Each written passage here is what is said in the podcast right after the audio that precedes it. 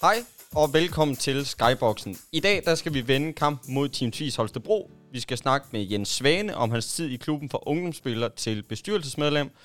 Udover det så får vi også besøg af direktør Christian Jermin, hvor vi skal snakke om fremtidens KF. Øh, derudover så skal vi selvfølgelig også snakke øh, næste KF-kamp, der lyder på øh, Lemvi Tyberon. Og så slutter vi udsendelsen af med tre rigtige. KF-podcasten her, den er sponsoreret af Global Evolution. Mit navn, det er Jakob Sovenfri, og overfor mig, der sidder Daniel Bodin og Mathias Bøvat. Og øh, skal vi ikke lade det være en, en intro, og så komme i gang med episode 1 af Skyboxen her? Jeg ved ikke med jer, jeg har glædet mig. Jeg har også glædet mig helt vildt. Det bliver, øh, det bliver mega spændende det her. Vi får som sagt nogle gæster med i studiet, der, øh, der forhåbentlig skal gøre det her til en, øh, til, til en god times tid. Øhm, jeg tænkte, skal vi ikke bare springe ombord i, i den seneste kamp her? Du er Team Tvis Holstebro, KF. Jo. Som, øh, øh, jamen altså, vi kan jo lige så godt være ærlige, ender med en, øh, ender med en seksmåls nederlag til Team Tvis. Hvilket jeg jo egentlig ikke synes er nogen skam. Nej, bestemt ikke. Team Tvis er et, øh, er et top 3 hold i øh, ligaen, eller i hvert fald på deres bedste dage er de uden tvivl et top 3 hold. Og det er en, det er bare en kamp, hvor vi manglede et par profiler, og ja, I, de sendte en god første halvleg, og så gik gassen lidt af ballonen i anden halvleg, og Team Tvis strammede båndet, om man vil. Hvad er det, der gør Team Tvis gode?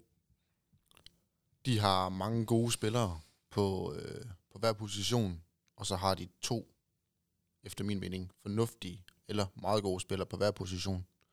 Så man skal stå tidligt op for at slå dem. Vi så det godt nok hernede, at man var tæt på at, at vinde over dem i, øh, i efteråret, men når man kommer derop, så skal man virkelig stå tidligt op. Jeg går ud fra, at det er ja, Magnus Bramming, Kai Schmidt, du, du hentyder til Ja, Sebastian Fransen. i målet. Ja. Der øh, ja, rullet ned. Ja, det må man sige. sige. Altså, stå med 47 procent, det er, det synes jeg er imponerende. I en kamp, hvor der er kvalitet, også fra Koldings side, men, men også øh, et godt forsvar fra Holstebros side.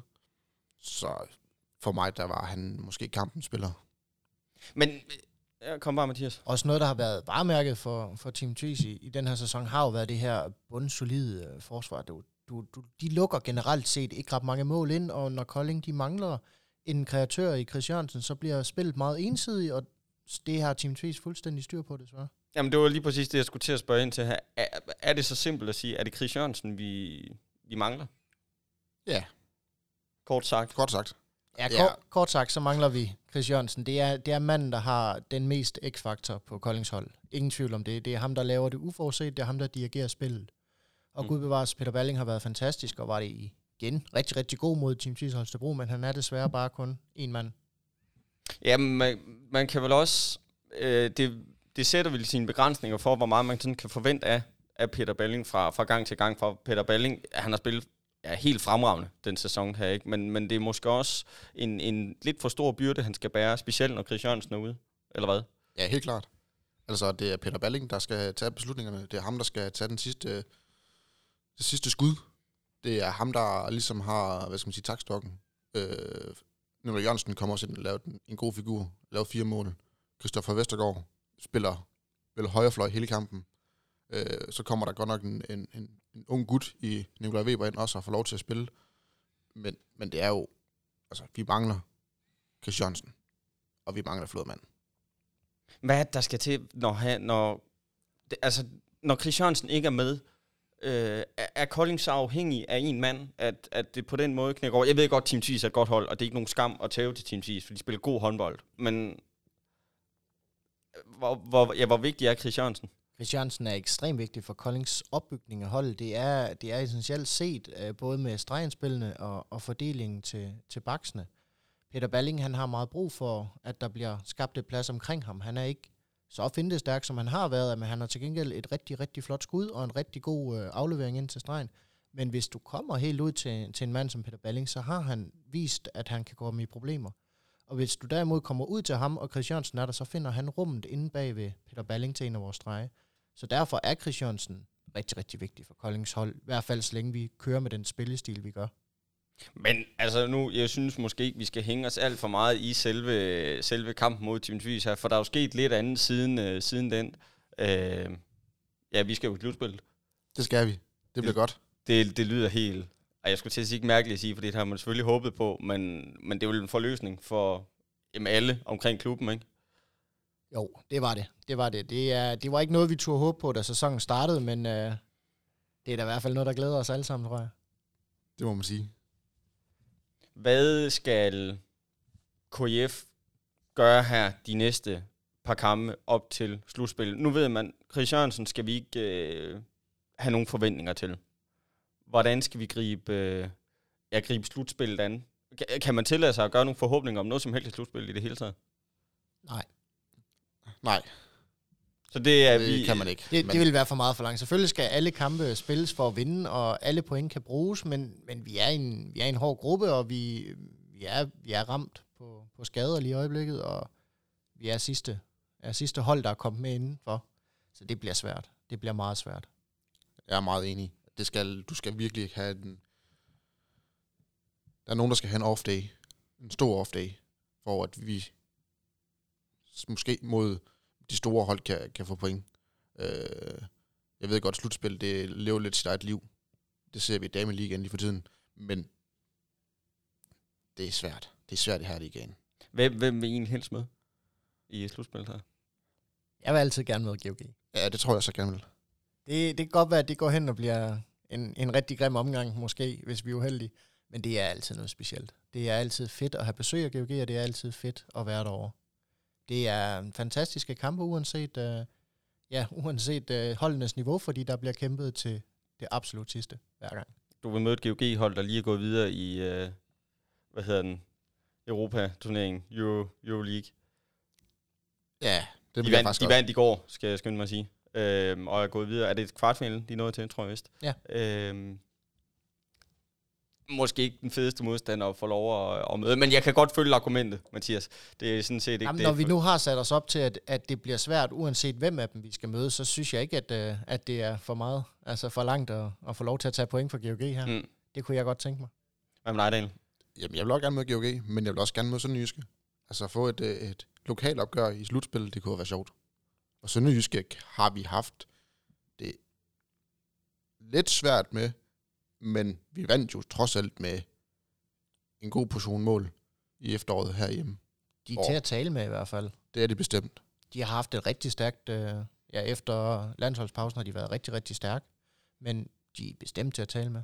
Ja, så får de så lige en snitter mod BSO på, hvad det 17-19 mål. Ja, der var lige en off-day. Ja, det, det skal de ikke have en gang til, så har, har Kolding mulighed for at få point mod dem i hvert fald. Absolut. Men også når jeg tænker tilbage på kampen her, vi havde øh, på hjemmebane mod Sønderjyske, som jeg lige husker det, så, så er det Sønderjyske, der knækker over til sidst. Altså, jeg mener, KF er bagud en fornuftig del De starter med at komme bagud 7-1. Jamen, og, og, og, så er det som om Sønderjyske, så, så, så smider de det fuldstændig. Jeg kan, ikke, jeg kan simpelthen ikke huske, hvad kampen ender vel, men, men de knækker i hvert fald midt over. Jeg snakkede med øh, den hollandske højrefløj, Alex Schmidt, de har øh, Sønderjyske, og han sagde, han rystede også bare på det, det var, lige pludselig så kunne I hverken kaste eller gribe. Altså, øh, er det sådan noget, man skal håbe på igen? At, at der lige pludselig sker sådan et eller andet helt vanvittigt? Er det det, der skal til? Nej, eller er det at presse den? det, det er ikke at håbe på, for jeg vil hellere have en, en mega fed håndboldkamp, end at øh, der Jeg kommer bare have en 25 Kolding-sejr. tekniske fejl. Det vil jeg også gerne have, men jeg vil også gerne have en god kamp. Ja, nej, men det, det argument køber jeg absolut. Men jeg vil sgu hellere bare have, at, øh, ja, at Kolding Jern om midt over.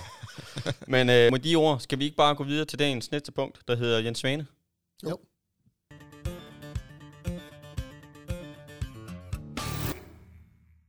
Jamen, så er der kommet en øh, flyvende indskiftning i øh, studiet her. Vi har fået Jens med, og øh, Jens, hjertelig velkommen til. Mange tak. Det er fedt, du lige gider at bruge øh, lidt af din, din tid her. Du kommer direkte fra styrketræning af.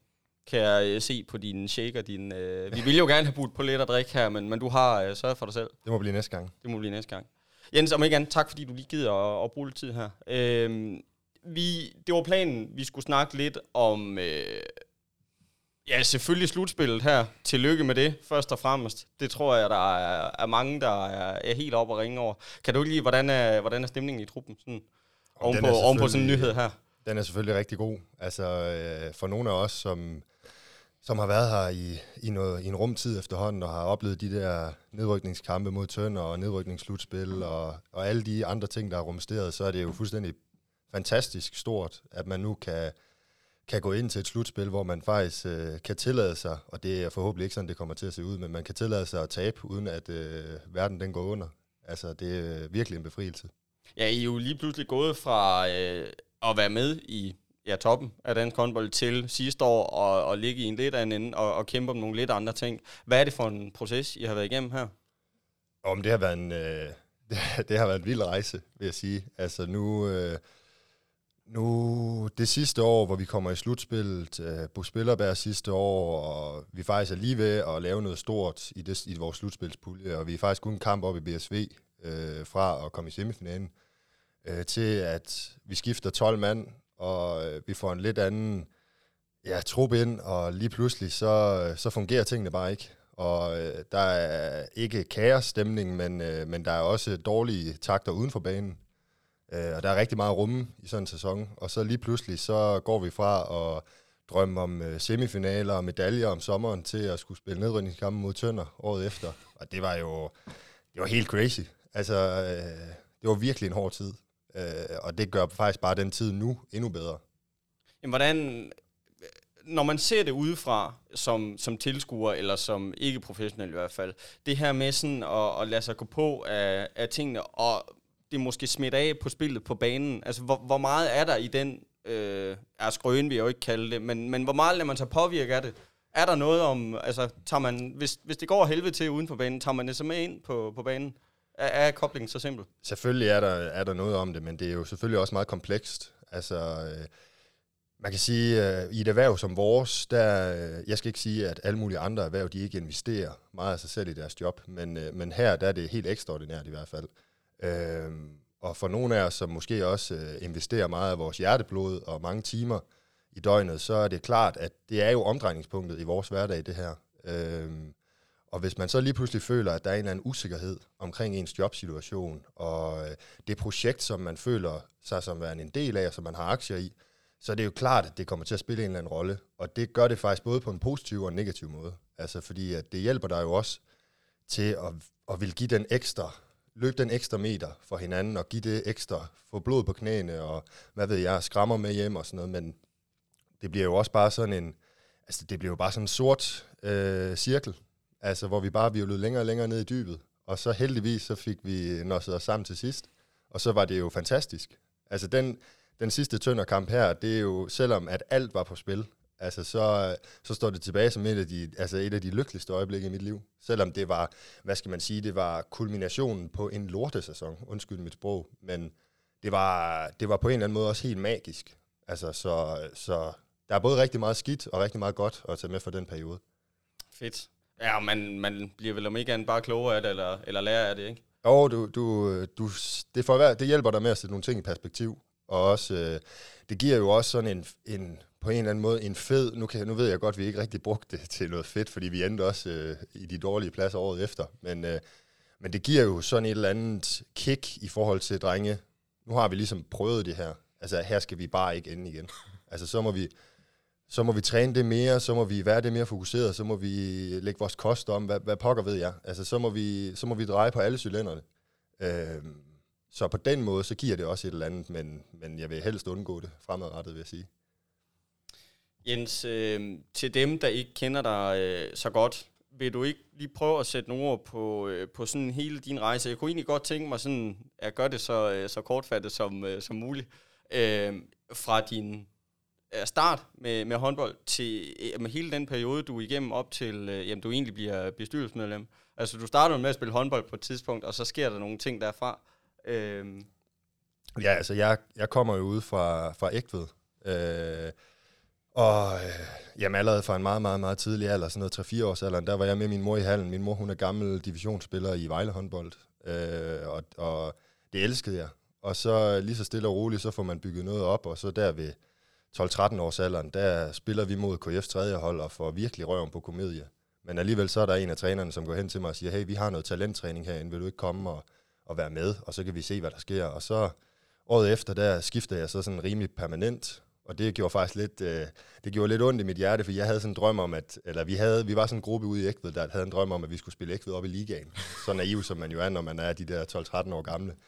Øh, og så gik det faktisk bare slag i slag. Altså, jeg kom på akademiet, og vi havde en rigtig, rigtig god ungdomsårgang øh, i 97-årgangen, og vi var til DM fire år i streg, tror jeg, og vinder det også det ene år. Og, sådan. og så lige pludselig, som man bliver de der, jeg tror, jeg er vel 16 eller 17, første gang jeg får chancen for at træne med Liga, dengang over i Ullerslev, hvor det bliver brugt som sådan en gulderåd til, hvis du har gjort det godt, og, og det var jo, altså, wow, det var sindssygt. Altså, jeg tror sådan, min, min store håndbold drøm, den bliver måske sådan skudt i gang øh, i 08, da de vinder EM, mener jeg, op i Norge, eller hvor det var henne.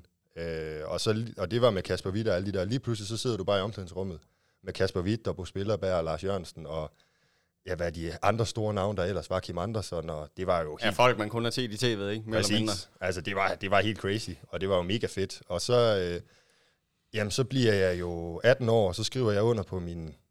Ja, jeg har, et, jeg har et helt halvt år, hvor jeg træner med dem fast, og så, øh, så skriver jeg under på min første kontrakt, som er en toårig kontrakt. Og så tænker man jo lidt, altså det er jo fantastisk, det er den drøm, man har drømt om, og det bliver lige pludselig en realitet, men, men man er jo på en eller anden måde stadigvæk lidt i, i man er stadigvæk lidt langt fra på en eller anden måde. Altså man skal, man skal stadig, man vil jo gerne fastholde det, og det er der ikke rigtig nogen sikkerhed for på det tidspunkt. Der er ikke rigtig nogen, der ved, hvad det vil blive til, da jeg som 18-årig kommer op på holdet. Øh, og så sker der jo det, at jeg faktisk relativt hurtigt får relativt meget tillid Øh, også at jeg er lidt heldig, kan man sige, at, at der kommer nogle skader, og jeg derfor øh, bliver nødt til at få noget spilletid. Og det, det, var, det var rigtig godt og rigtig stort for mig at få så meget spilletid i en så tidlig alder, fordi det hjælper hele processen, det sparker hele processen i gang, fordi der var masser af eksempler på spillere i Kolding, som sidder på bænken de første 3-4 år, og så lige pludselig, så bliver man jo træt af det. Enderlight. Ja, et, et godt eksempel, altså, som jeg også har spillet på. Han er min årgang, og vi har spillet sammen her i klubben, og han er jo en fantastisk håndboldspiller. Øh, øh, altså, jeg ved ikke med jer, men jeg græder en lille smule. Øh, ej, ikke hver nat, men ofte i hvert fald, når jeg tænker på, hvad det kunne være blevet til med, med, med Nikolaj. Ikke? Bestemt. Øh, ja, en fremragende håndboldspiller. Absolut. Det, øh, altså, det er jo det er vel kun skader, der har gjort det lidt træls for ham, ikke? Ja, det er ærgerligt, fordi at han, han var jo altså han, han havde jo virkelig en skæbne, og den kan han sagtens nå at leve op til endnu. Men, ja, absolut. Øh, men, øh, men han var på sin gode dag, der var han virkelig dygtig. Altså, øh, øh, og så ja, så er det jo gået slag i slag, og så kommer man jo op på Danmarks mest vindende håndboldhold og tror, at jamen, okay, øh, nu, det kan godt være, at du skal sidde lidt på bænken, men du, får, du også kommer til at få nogle store oplevelser, nogle store Europature, og og så går det jo faktisk ned ad bakke, ligesom, ligesom jeg kommer op. Øh, og det bliver ligesom værre og værre, og jeg tror, det første år, jeg er med, der spiller vi semifinale, og ender med at tage bronzekampen. Og så året efter, der ender vi på en 6. plads, kommer i slutspillet, taber alle seks kampe. Og for os dengang, der havde man bare en anden mentalitet her i huset. Altså der, der var man i slutspil for at vinde. Og når man så taber seks kampe, så er det en fiasko. Altså så, er det, så kunne du lige så godt være, at komme i nedrykningsspillet i virkeligheden. Øh, det var den stemning, der var i hvert fald. Og så året efter, der får vi os lige sned med, og er tæt på øh, en semifinale plads, som vi snakkede om tidligere. Og ja, og så derfra, der tager det jo et gevaldigt dyk. Øh, og så er vi ligesom igennem to rigtig, rigtig, rigtig hårde år, både uden på banen og inde på banen. Og så kommer det hele, det eskalerer jo faktisk negativt ment her til sommer, da den siddende bestyrelse ikke ønsker at fortsætte, og der er uvidshed om, øh, om hele klubbens fremtid og den, det fundament, som klubben bygger på. Og, øh, og ja, der, der får jeg så en, en lidt speciel dobbeltrolle. Øh, og nu sidder vi her og, og er kvalificeret til slutspillet, og økonomien kører, det er uden for banen. Det virker som om, det spiller på en helt anden måde, end det nogensinde har gjort før. Altså, så det har virkelig været en, en vild rejse indtil nu. Jeg skulle til at sige, øh, det sidste du siger her, det er også sådan vores fornemmelse, os der sidder og kigger på det udefra, at det er som om, der er sådan en eller anden øh, jamen stemning, er det vel, omkring hele setup omkring klubben nu, at, at der ligesom er, øh, jamen hvordan skal jeg forklare det, altså, at, at der ligesom er nogle, nogle folk nu, der, øh, der, der gerne vil give en, give en ekstra, give det en ekstra skalle, ikke? Ja, nu er det jo også øh, nemt at sidde her og være, være jubelidiot på sådan en stor dag, som det jo i virkeligheden er, at vi har kvalificeret os til slutspillet. Men som jeg har omtalt tidligere i nogle af de interviews, jeg lavede i sommer, at altså, der, der er sådan en eller anden stemning i det her hus, øh, som som dem, der har været her, de alle sammen har bevaret og vidst var bevaret, øh, som det virker til, at vi er ved at få pustet til i en rigtig positiv retning. Og det er jo virkelig, virkelig fedt at være en del af. Hvad var det, der fik dig til at, jamen, at tage bestyrelsesarbejdet op? Hvad var det, der... Øh... Jamen, øh, man kan sige, øh, uden at, at jeg sådan skal gøre mig selv til en form for messias eller noget som helst, så, øh, så min rejse i det her hus har været speciel og unik, fordi at jeg har ligesom aldrig haft andet. Altså, og, og det, jeg, er ikke, jeg er bestemt ikke voksen endnu, men det er ligesom hele den her rejse, der har været med til at modne mig som menneske. Og det, det har ligesom også, øh, hvad skal man sige, det har, det har gjort, at jeg har investeret rigtig mange personlige aktier i det her projekt. Øh, og det her, det er mit hjem. Altså, øh, og, og så kan det, ting går hurtigt i sport, og det kan godt være, at det ikke ser sådan ud om to år. Men i den situation, som vi var i i sommer, så, så var det bare naturligt for mig, selvom at det var fuldstændig vanvittigt set udefra, øh, at okay, hvis der er brug for hjælp, så vil jeg selvfølgelig gerne hjælpe. Og det var ligesom det, jeg gjorde klar, og så endte det så med, at jeg kom i bestyrelsen. Og jeg er rigtig glad for den beslutning, jeg tog øh, den dag i dag, selvom man, man, man kan sige, at min administrative karriere blev relativt kort øh, men jeg synes, at, at jeg synes på en eller anden måde også, at jeg skyldte klubben det. Altså fordi, at, at klubben havde investeret, selvfølgelig også havde investeret rigtig meget i min drøm, og hele min sådan sportsdrøm. Altså der er jo, da jeg var lille dreng, der drømte jeg om at spille øh, Champions League-finale med Vejle Boldklub. Fordi at jeg elskede Vejle Boldklub, og jeg elskede fodbold, og det gør jeg sådan set stadigvæk. Men, øhm, og så blev det så håndbold, det kom til at dreje sig om. Og så hele min håndbolddrøm har ligesom aldrig bygget sig op omkring at spille i Kiel eller spille i Vestbrem. Den har altid handlet om at spille i Kolding og vinde DM i Kolding og vinde store europæiske, være på store europæiske togter i Kolding. Altså, så det der Kolding, det har ligesom været et, et kardinalpunkt i min drøm. Og derfor var det, var det på en eller anden måde helt naturligt for mig at hjælpe til i sommer. Jamen, det, ja, det siger vel alt et eller andet sted, ikke? Jo, man kan kun sige en kæmpe tak til Jens, fordi hvis han ikke gjorde noget, jamen så var der måske ikke noget KF Kolding i dag. Altså, øh, der er selvfølgelig flere end Jens, der var med i bestyrelsen, men, men det Jens han gjorde, det var, det var kæmpestort. Jamen, han viser, jo, han viser jo vejen, han viser jo hjertet, han viser jo alt det, vi, vi andre herude på tilskuerrækkerne sidder og forbinder med KF. Altså, os, der, der alle sammen har været, ja, jeg skulle lige sige, uh, falderede ungdomsspillere her i klubben.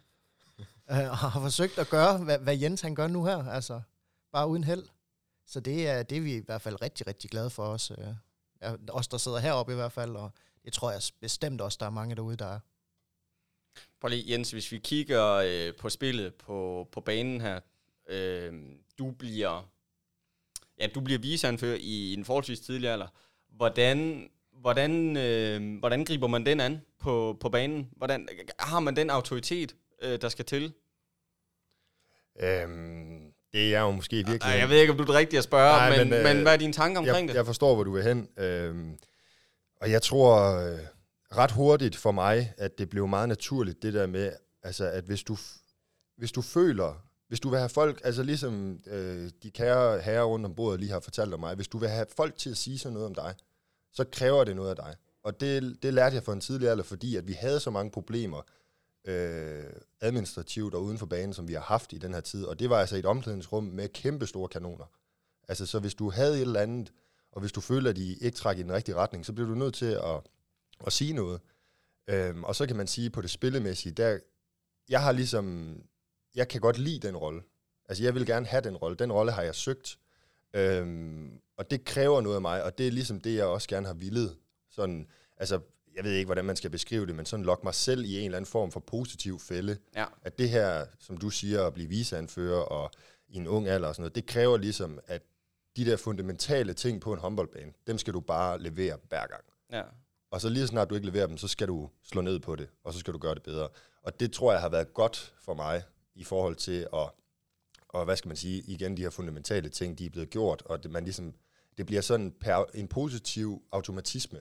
Mm-hmm. Øhm, så på den måde, så har det været rigtig godt for mig at få så meget ansvar. Men jeg fisker nemlig lidt efter det her, fordi at det var lidt i forbindelse med det, vi snakker om før. Tror du ikke, det kommer naturligt, sådan, når man ved, at jamen, Jens han gør kraftigt med alt, hvad der skal til, for at klubben her, den, den klarer det fremadrettet, at så, kom, ja, så bliver det automatisk nemmere. Altså, så kommer den der autoritet sådan helt, ej, ikke af sig selv vel, for man skal trods alt kæmpe lidt for det, men, men det er i hvert fald nemmere at oparbejde den der form for øh, jamen, tillid, der skal til, ikke? Altså det kræver jo, det kræver jo fortsat et, et stort, øh, sådan, hvad skal man sige, arbejde i maskinrummet, men, men det er jo også noget, som jeg fortsat og altid har haft meget fokus på at levere.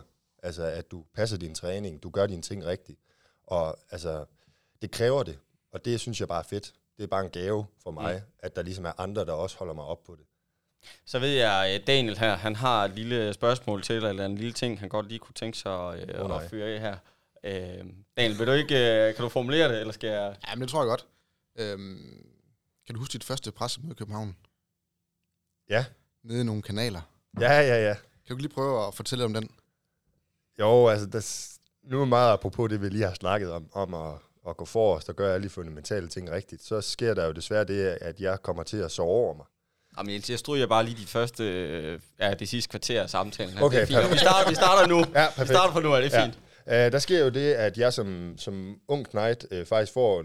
Altså, det er jo sådan en af de store dage i min tidlige håndboldkarriere, at jeg får lov til at komme med til pressemødet for KF Kolding mm. København. Uh, det år, hvor jeg har skrevet under på min første kontrakt, og uh, hold da op, det bliver stort det her. Så sker der det, at væguret på en eller anden måde ikke får ringet, og jeg skal til København. Uh, jeg får skrevet til Lasse, jeg, jeg er simpelthen bange for, at jeg kommer for sent, og Lasse Bosen, uh, så bramfri som han kan være nogle gange, han skriver, det gør du ikke, Jens. Altså, øh, og jeg står op, jeg, jeg får ikke gjort noget ved mit hår eller noget, jeg kommer i uh, H2-tøjet, jeg får tonset derover, og så heldigvis for mig, så uh, den kanalrundfart, som vi skulle på, den bliver en lille smule forsinket.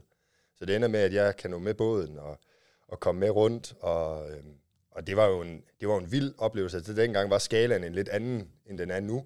Altså der havde vi lejet en, en hel restaurant over i København, og vi havde alle sponsorerne med, og tv på, øh, på kanalrundfart, og Jens Bosen sad og snakkede øh, om, om alle de spændende spanske spillere, vi havde hentet.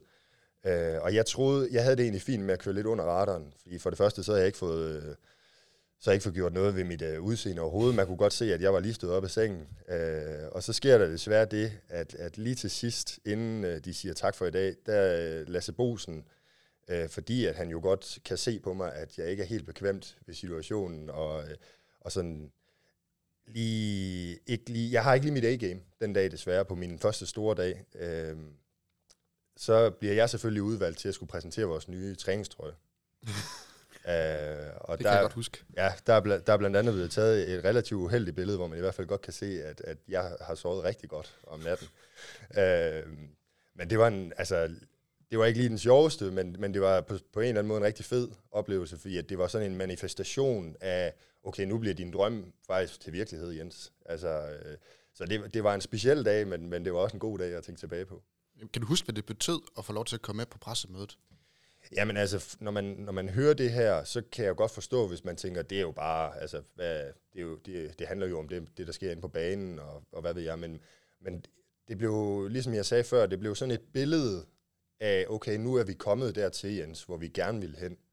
Øhm, og nu ligger der en masse arbejde foran, selvfølgelig gør det det, men, men det var sådan, okay, nu er vi her. Altså, nu, nu, nu, er det ikke, nu er det ikke dig, der sidder og ser pressemødet. Nu er du en del af pressemødet. Altså, det var, det var fedt, øh, på trods af morgenhår og søvn i øjnene. Så man spørge, hvad du har lavet øh, aften før. Ej, jeg var på det på daværende tidspunkt, og, og stadigvæk, der var jeg øh, meget, øh, hvad kalder man sådan noget, dukse, duksedreng. Øh, så jeg, jeg, var, jeg var gået i seng, og, og havde bedt min mor og far om at vække mig, og det havde de nok helt sikkert givetvis gjort. Og så havde jeg tænkt, ah, vi kan godt lige trække en lille. Godt snus. Ja, lige præcis. Ja, ja. Øh, og det går nogle gange galt, øh, og det er jo det er brændærgerligt, men, øh, men det lykkedes jo heldigvis.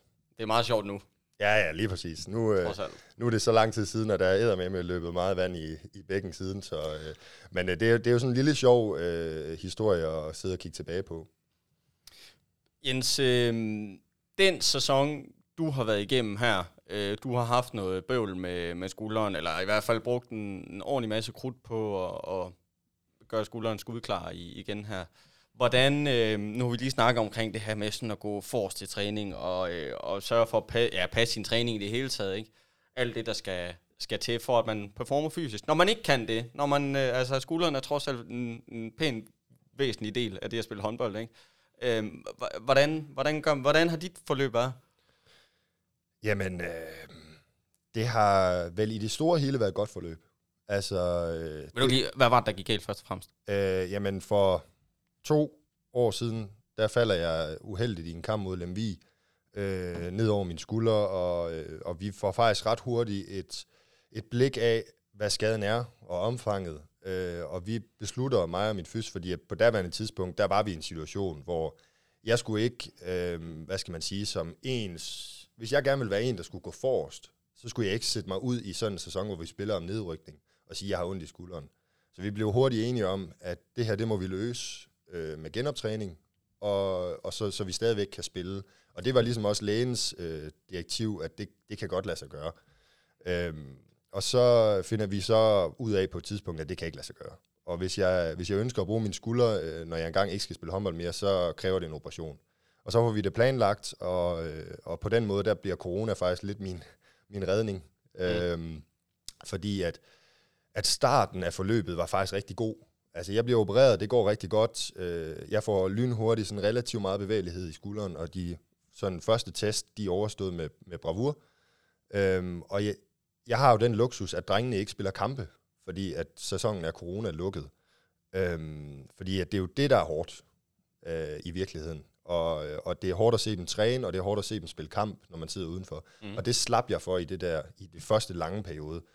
Øhm, og så kommer vi jo tilbage og spiller, og, og det er selvfølgelig hårdt, fordi at, at du sidder og kigger derinde, hvor du så gerne vil være, og hjælpe øh, hjælpe drengene og hjælpe dig selv. Ja, du snakker mentalt hårdt ja, her, ikke? Ja, lige præcis. Ja. Fysisk var det jo... Jo, altså, uh, Anders Broen, han fik mig tæsket igennem over ja. i styrkelokalet, men, men uh, jeg vil da langt hellere være inde på banen. Um, og jamen, man snakker jo meget med forskellige mennesker, og alle mennesker, de er jo sådan, på et eller andet tidspunkt, Jens, der kommer der en hård periode. Øh, og og det, det er jo meget naturligt, vil jeg tro. Og jeg synes faktisk, jeg var relativt forskånet for den der hårde periode. Faktisk øh, helt indtil mit comeback. Altså så hele perioden, mens jeg var skadet, der var, der var ligesom, der fik jeg opbygget sådan en rigtig god rytme, rigtig god mentalitet om, at okay, nu prøver vi, du kan ikke bruge din skulder, men alle de andre faktorer for, at du er en dygtig håndboldspiller, dem tuner vi så meget på, som vi overhovedet kan. Og det var jo en fed øh, sådan gulderåd at have, så man forhåbentlig var så god som muligt, når man kom tilbage. Og så den hårde periode, som alle mente, der skulle komme på et eller andet tidspunkt, den kom måske faktisk, da jeg fik mit comeback. Altså fordi, at så blev det lige pludselig meget synligt for mig, at jeg ikke kunne de ting, jeg kunne engang. Jeg, for, jeg kommer forhåbentlig til at kunne dem igen, men, men lige på daværende tidspunkt, der kunne jeg ikke. Øh, og så kan man sige, at de sidste år, inden øh, jeg, blev, jeg blev opereret, der havde jeg en relativt stor rolle. Ja. Både i form af, altså, af mange spilminutter og mange, øh, hvad skal man sige, mange steder, hvor jeg skulle tage en eller anden form for beslutning.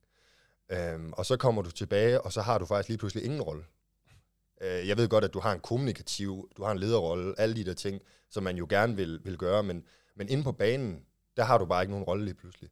Og det var rigtig hårdt for mig. Hva, øh, hvad, jamen, hvad gør man så derfra?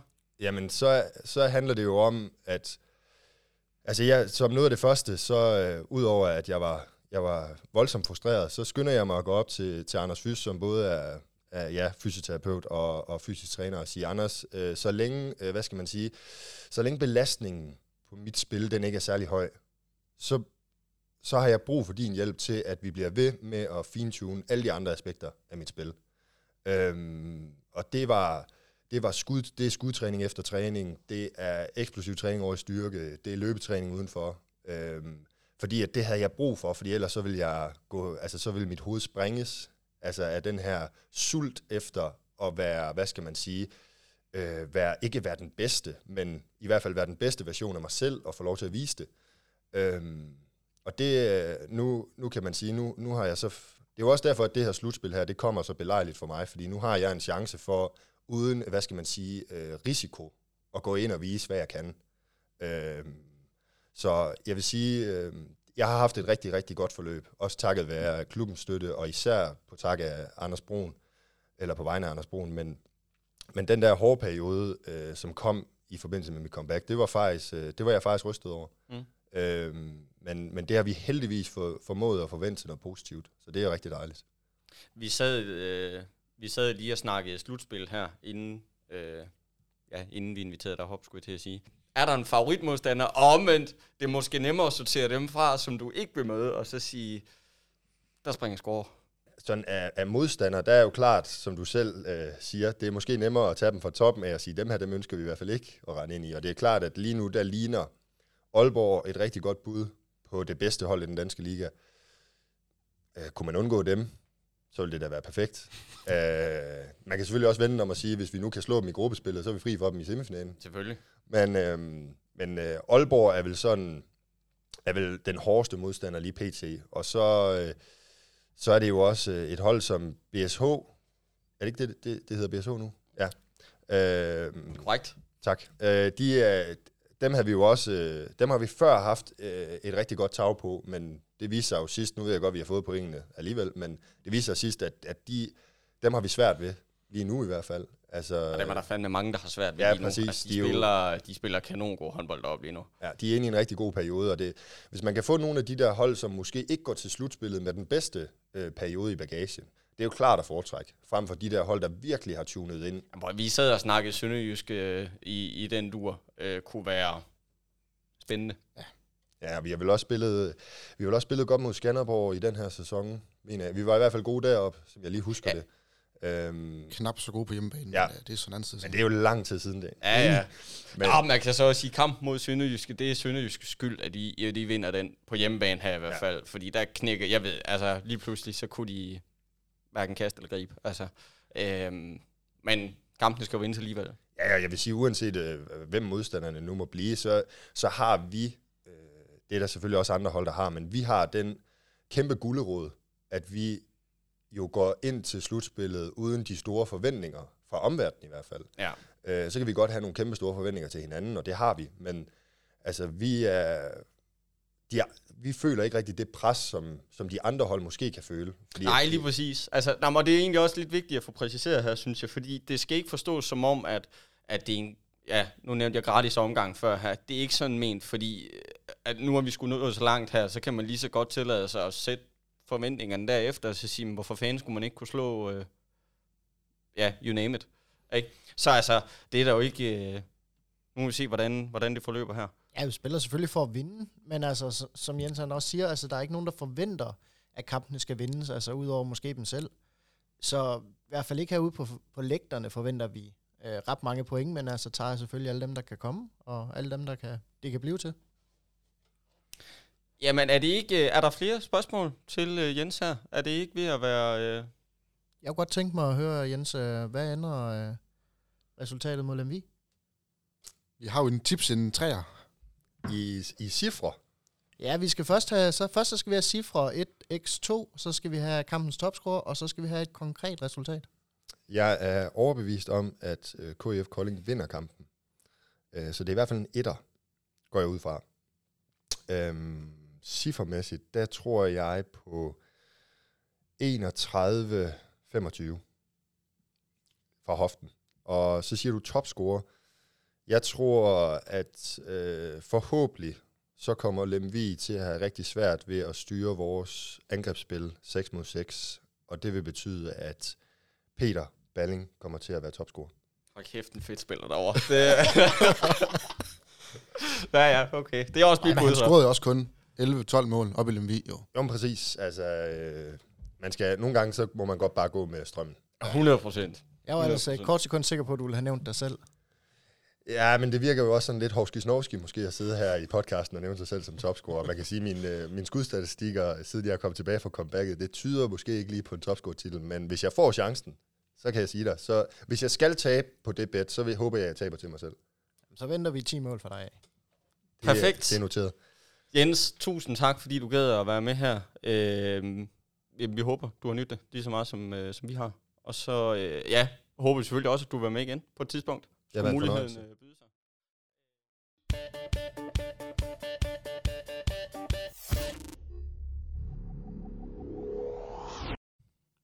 Jamen, og således øh, Jens Svane her. Hvordan kan vi ikke sætte nogle ord på, øh, på Jens?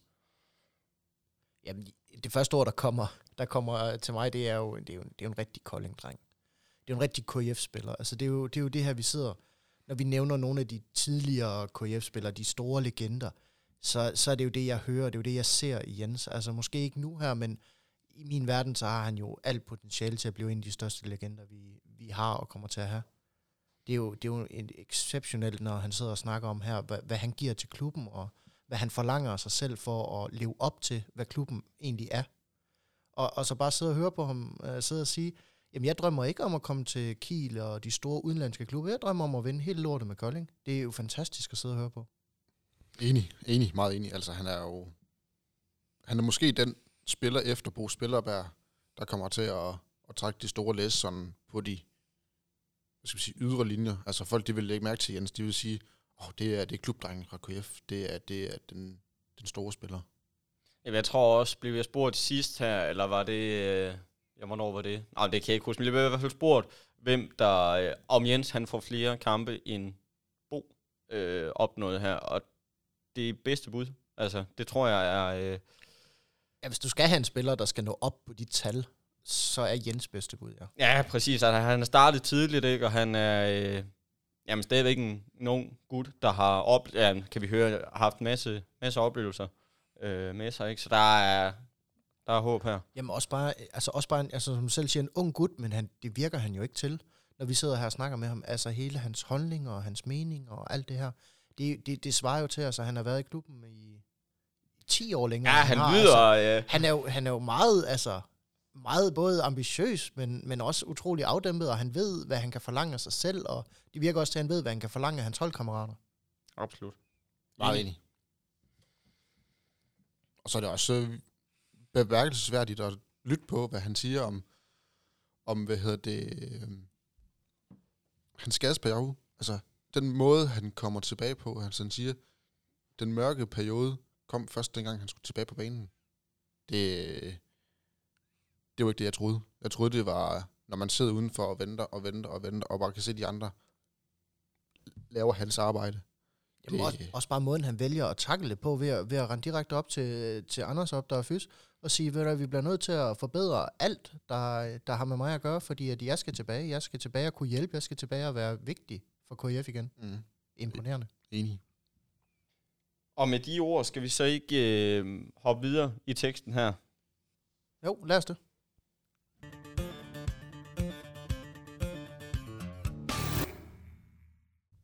Vi runder lige uh, ugens detalje her. Det er øh, Bøjle, der er afsted med Norge, og uh, August, der er afsted med, med Island. Det er noget landsholdshåndbold, vi er ude i her. Øhm, Ja, det blev en tør omgang. Det må man sige. Ja, altså der var sgu... Øh, at der, ej, jeg ved ikke, om man kunne håbe på mere, vel, fordi... Og det kunne man godt, fordi at Norge de skulle spille øh, kvalifikation til OL, samtidig med, at de skulle spille den der landskamp mod øh, Letland, tror jeg det er. Den blev så aflyst på grund af corona. Ah, Altså, de, de havde samme nummer med, med noget kvalifikation i, i januar. hvad er det Letland? Er det ikke, øh, det er Kristopans, er det ikke? Jo, Jo, er det, er ikke uh, 2 meter og 40, eller? To, to meter er alt for høj, Ja. og så skyder som hest, han sparker. ah, det er helt vildt, mand. Så Nå, ja, det fik de ikke lov til at, at spille, så desværre for Bøjle, så var han bare med på noget træning og kom tilbage igen, så et A-hold kunne spille den sidste kamp mod Italien. Hvad med August? Jamen, ja, han var med, men øh, fik ikke lov til at komme på banen.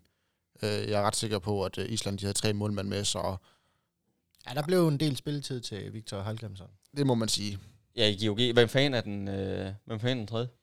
Jeg er ret sikker på, at øh, Palversson, ham der stod i, øh, Ja, i øh, skjern, han, han også har ja været han med. spiller på Island nu, ikke? Jo. Er det ikke rigtigt husket? Men han er jo ellers en islandsk viking. Ja, ja, ja, ligner i hvert fald en, ikke? Øhm, hvem tror I, der bliver øh, næste landsholdsspiller fra, fra KF-truppen af? Den, den er svær, fordi at et eller andet sted vil jeg jo gerne sige, at øh, vi kunne da godt bruge øh, Peter Balling øh, på det danske landshold en gang imellem. I hvert fald med, med den arm. Men det tror jeg ikke helt på kommer til at ske. Vi har mange gode bud på, på pladsen, og om nogle af dem er noget yngre end Peter er. Jeg tror også, han er den, der kommer tættest på. Ja, Fordi et andet godt bud er jo stadigvæk Flodmand, men de er med også stærkt besat derovre, svenskerne, så det er ikke... Øh, det, den ligger ikke lige til højre ben, at lige i øjeblikket, vi skal have en til. så jeg har et fragt bud, meget fragt bud. Men øh, så er vi ude i den 7. og 8. led for Danmark. Det er Benjamin på stregen. Han har virkelig spillet godt på det sidste. Han er en ung gut. Øh, vi så jo, at øh, lige pludselig var der en to-tre spillere, der var ude med corona og skader. Jamen, øh, Og også en, og også en mand, der kan spille begge veje. Altså. Ja. Øh, men, men igen, vi er godt nok også stærkt besat på, på stregene, i hvert fald er, i Danmark. Så jeg, jeg tror næsten, at øh, hvis vi skal nævne os en øh, næste landsholdsplads, lige før jeg tror, det bliver en udlænding. det bliver nok Thomas Bøjlesen. ja, ja. Han er jo ikke så gammel endnu. Jamen, og øh, med de ord, så synes jeg bare, at vi hopper videre i teksten her.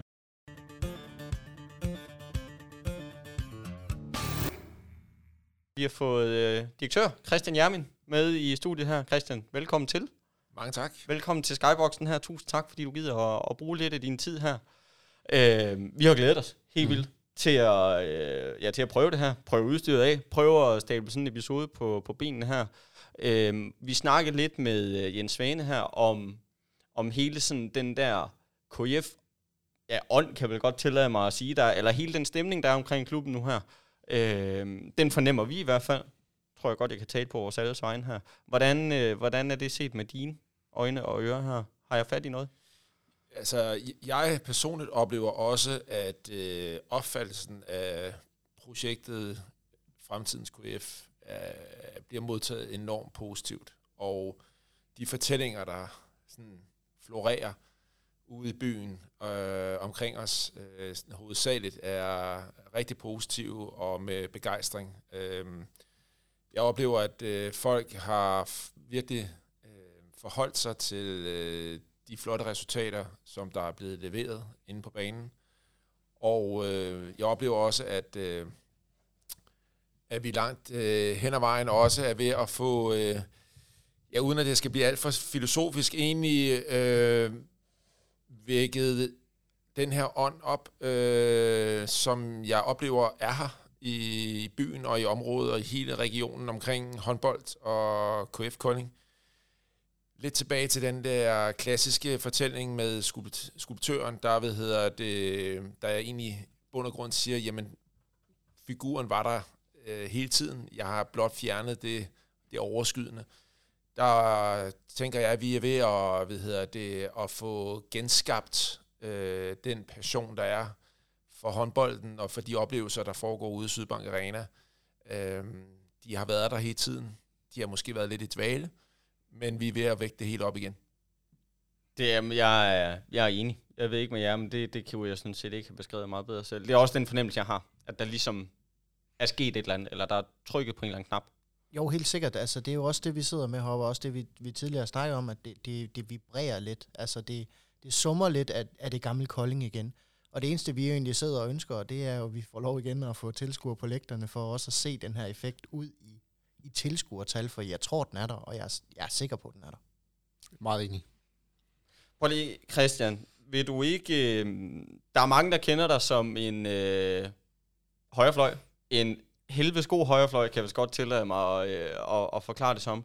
Men da du stopper med at, at spille håndbold, øh, hvordan, hvordan ender man så, ja, hvor man er nu? Hele den proces op til, hvor, øh, hvor du står som, øh, som direktør for KF nu, hvad, hvilke skridt har du været igennem for, at, at, at det her det har kunne, kunne lade sig gøre? Jeg, øh, som noget af det første, øh, jeg øh, lavede efter min håndboldkarriere, var at øh, arbejde som salgschef, salgsansvarlig øh, og netværksansvarlig i KF øh, Kolding, øh, hvor at vi dengang hed Jens Bosen som direktør. Og en af de primære opgaver var faktisk at øh, etablere et øh, netværkskoncept øh, for vores sponsorer. Det var noget af det, de efterspurgte allermest, øh, eller oplevede, de havde allermest behov for, men egentlig var det, vi ikke slog så højt ud på øh, i forhold til, altså det eksisterede ikke på det tidspunkt. Øh, så det var det sammen med en masse salg og, og aktivering af, af sponsorerne, øh, var noget af det, jeg sprang ud i. Jeg læste en HD i organisation og ledelse øh, samtidig med det, og øh, efter to, et halvt, tre år i den funktion, øh, sprang jeg ud som selvstændig. Jeg var blevet færdig med min HD i organisation og ledelse. Jeg havde taget en række andre øh, certificeringer inden for sådan, den HR sådan relateret tilgang og øh, startede et øh, sådan lederudviklingsforløb op, som øh, hed Elitens Vej, hvor jeg øh, ønsket at øh, skabe det her univers, hvor at, øh, altså det her krydsfelt mellem sport og business, øh, jeg oplevede, at der var rigtig mange forretningsfolk og altså, erhvervsdrivende, der, der spejlede sig op i, i det, der foregår i sporten. Øh, altså sportens ansigt, sportens dynamikker, øh, sportens konsekvenser osv. osv. Og, og ligesom forsøgte at overføre det til deres dagligdag i den pågældende organisation. Og øh, det var det, Elitens Vej sådan gik ud på, at, at levere øh, de dynamikker og værktøjer og kompetencer, som, som ligger i det krydsfelt øh, til erhvervsledere.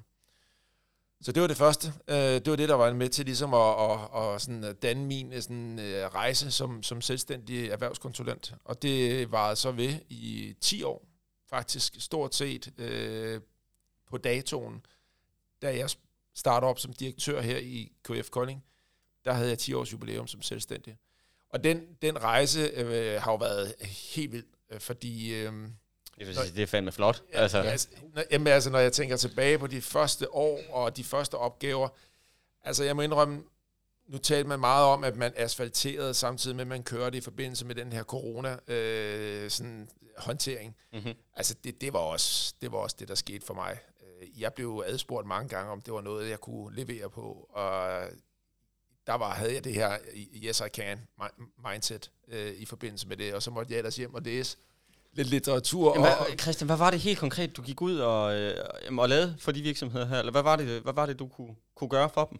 Jamen altså, det jeg ved, det, det jeg lykkedes med i de 10 år, det var jo at konvertere, øh, og sådan at kunne overføre nogle af de dynamikker, som jeg omtalte lige før, fra sportens verden, og sige, okay, hvordan kan jeg overføre det her, sådan så det kan blive brugbart for en leder og lederens team, afdeling osv., så, så hvis vi skal arbejde mere med motivation, hvis vi skal arbejde mere med teamorienterethed, øh, arbejde på tværs øh, mellem funktioner i en, i en større organisation, hvis øh, jeg skal arbejde med udvikling af mine medarbejdere, eller talentudvikling, altså hvem er det, der skal overtage om en tre til fem år øh, på de pågældende poster i, i organisationen. Alle de her ting mm-hmm. øh, har været noget, jeg har arbejdet med, både som strategisk samarbejdspartner, altså gået ind sammen med den pågældende direktør, og ligesom lavet programmet og, og indholdet, og, og hvordan det ligesom skulle hvad hedder det, se ud. Altså designet hele, hele konceptet, øh, og har så også selv undervist, øh, og har gjort det med andre øh, rigtig dygtige konsulenter. Det skal siges, at det, det tror jeg har været noget af det, der har givet mig allermest læring. Det er alle de mennesker, jeg har haft med at gøre. Øh, både dem, som jeg arbejdede for, men egentlig også arbejdede med. Jeg var heldig at komme i kontakt med dygtige folk, som havde nogle flere år på banen, så jeg kunne ligesom accelerere min egen sådan, udviklingsproces. Er det, er det det sportsfaglige, der vægter højst her, eller er det din uddannelse, HD'en, der...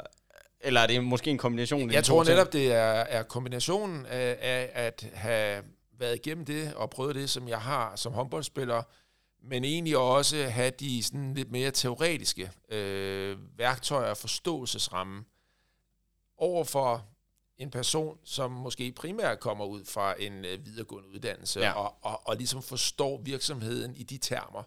Øhm, der, der, der, der synes jeg egentlig, det hjalp mig rigtig meget, at jeg kunne begge ting. Jamen, det, ja, det giver, det giver mening. Jamen, så bliver du, øh, ja, så bliver du direktør i øh, KF her. Øh, og vi har skrevet et lille spørgsmål ned. Hvad var motivationen og sådan noget for at blive direktør? Men, men jeg kunne egentlig godt sådan... Øh, du er KF-mand, øh, så motivationen har vel nok hele tiden været der, kunne jeg forestille mig.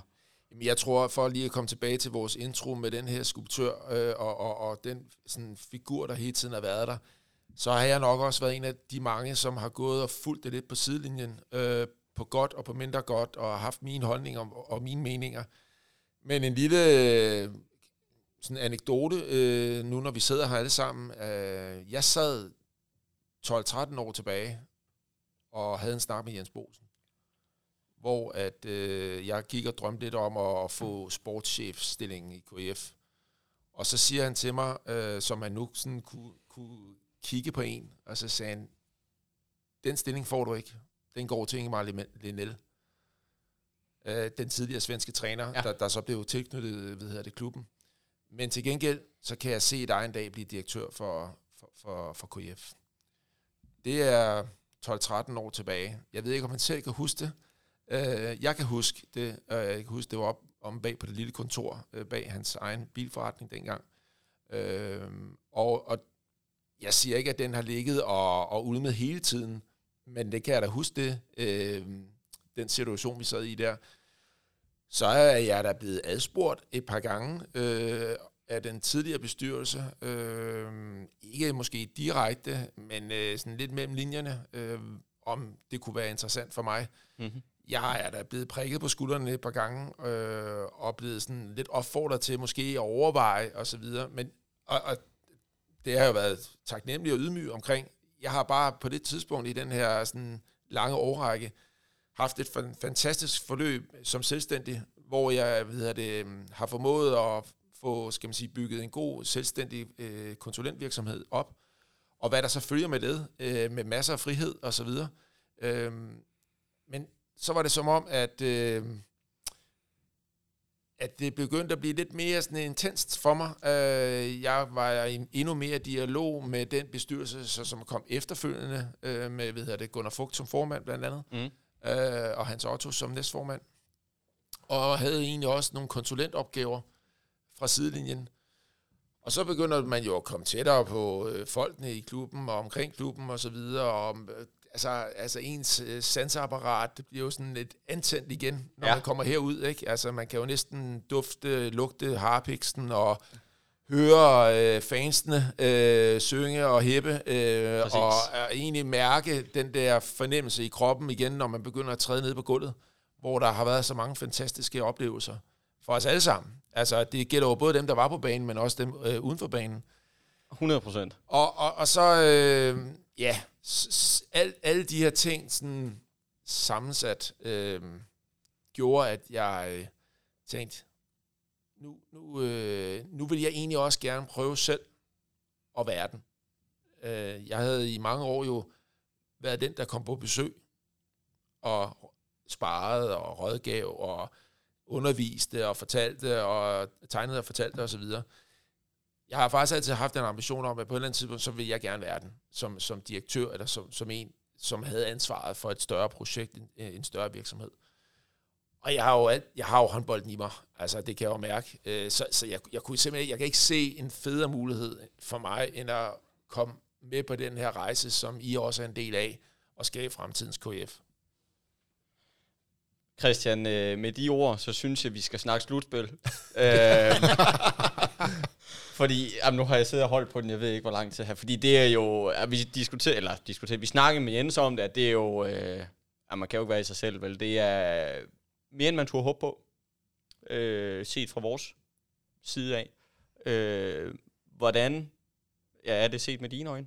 Jamen, det er det. Altså, jeg var jo i, den gamle, i det gamle KF-center øh, i august, tror jeg, eller september, hvor man spillede en træningskamp, og øh, ville lige overse, hvordan holdet så ud. Og det så da ganske fornuftigt ud, men jeg tænkte da også på det tidspunkt, okay, det bliver, det bliver endnu en, en hård sæson, øh, hvor det bliver tæt helt nederst i tabellen. Jeg må sige, at øh, og det er, det er også den væsentligste motor i det her. Øh, altså, det har, at det har accelereret så hurtigt, som det har. Øh, at, at vi står der, hvor vi gør i dag. Det er de resultater, der er skabt på banen. Det, det må jeg sige. Fordi det kan folk forholde sig til. Altså meget nemt. Ikke? Vinder man, taber man. Er man med i slutspil, er man ikke med i slutspil. Og er man ikke med i slutspil, så er man altså med i nedrykningsspil. Ja. Og så kan det godt være, at man har 20 point mere end øh, næst sidst, eller hvad det var. Men så kan det... Men det, det er jo stort set øh, nulstillet. Ja. Øh, og, og, og vi kan jo se Lemvi, Ringsted, altså når, når det begynder at snappe til, så får alle lidt mere ud øh, i sig, og øh, så kan alle slå alle. Øh, så, så det, jeg er da også spændt. Jeg er da rigtig spændt på, hvordan øh, det resulterer nu øh, i år. Øh, hvem bliver den, den altså sorte pære, der rykker direkte ned, Mm. og hvem bliver så den, der eventuelt skal spille og, om at blive. Øh, men for at komme tilbage til, til, til, hvad hedder det, til det, at man har, øh, eller vi øh, har kvalificeret os til slutspillet, det hvad hedder det, for mig at se, hvis jeg sådan skal have de sådan lidt strategiske briller på, så er vi et år forud. Ja. Mm. Det, det vil jeg sige, jeg har gået med sådan en 10. plads, 8. plads, og så siger jeg ikke mere. Men, men det er sådan ligesom, øh, det er det, øh, hvad hedder det, jeg øh, sådan har gået og, og tænkt, og, og egentlig også har formidlet, øh, når jeg har skulle præsentere de overordnede, og den overordnede strategi for fremtidens KF. Mm. Så, så hvad hedder det, og dermed ikke sagt, at øh, vi så øh, også er x antal placeringer foran næste år, fordi jeg har oplevet nu, at vi har muligheden for at, sådan at bide os fast i det der felt, øh, hvor at Ribe Esbjerg, øh, Fredericia, øh, Sønderjyske, Sønderjyske, Sønderjyske øh, Skanderborg, øh, nu må man sige, Skanderborg har et enormt højt topniveau, kan vi jo se mod Ja. GOG her for nylig. Øh, så det bliver lidt afhængigt af, hvilken dag man møder dem på. Men alligevel, Aarhus, Mors Thy, øhm, det er et meget, meget bredt felt, som vi gerne vil lægge i den øverste Og ende af. skjern åbenbart også. Øh, ja, Nej, okay. jo, men, Ja, men, men det det, er jo, løgn, jo. det, det, det, det må, må vi jo sige. I år har de jo ikke fået nok ud af, af det, de egentlig har. Øh, Enig. så, så lige i år. Men ellers, ser, ellers skjern sådan lidt tættere Ja, på, ja, ja, på, det en, på en Tvis Holstebro og ja, TTH. Klart. Øh, og de klubber der. Øh, så, så det er det der brede midterfelt, som vi skal øh, sådan gøre os i. Øh, Ja. ja. Og gerne i den øverste ende af det.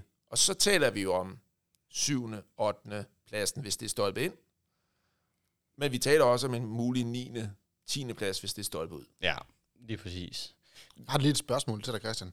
Hvornår gik det egentlig op for dig, at øh, slutspil det var inden for rækkevidde?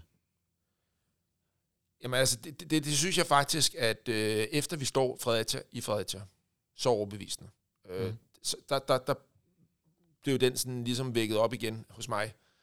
Vi gik lidt, øh, det, det var sådan en lidt kedelig afslutning, vi fik på den første halvdel, lige op til, hvad hedder det, VM-pausen, hvor vi taber øh, en ellers rigtig, rigtig god kamp nede i Sønderjyske, øh, og så derefter falder sådan forholdsvis meget sammen mod Skanderborg på hjemmebanen, oplever jeg.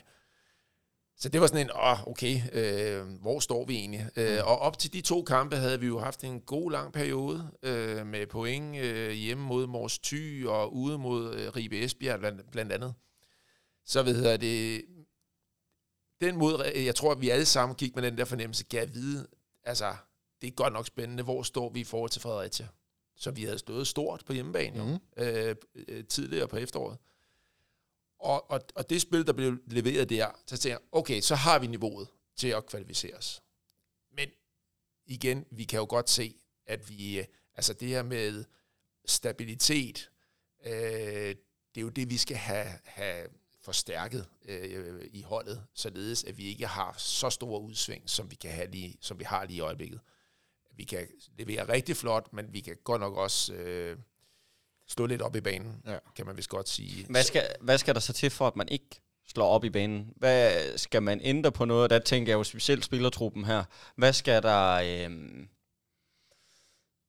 Åh, ah, den er jo svær, fordi vi skal jo ikke kaste folk under bussen her. Det er jo ikke sådan ment, vel? Men, men for at, at rykke sig lige det sidste skridt, så man kan sige, okay, 8. pladsen, det, er- det er minimum. Ikke sådan, så man kan sige, okay, slutspillet, det er...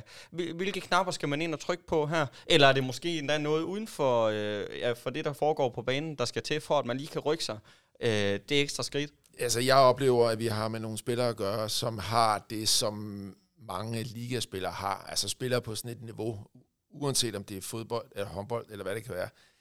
Altså, det er forventningen til sig selv, og, og det, at det vil vise andre, at selvfølgelig skal vi være med i det her selskab. Og så kan jeg godt se, at øh, vi får nogle interessante kampe mod enten GOG eller Aalborg.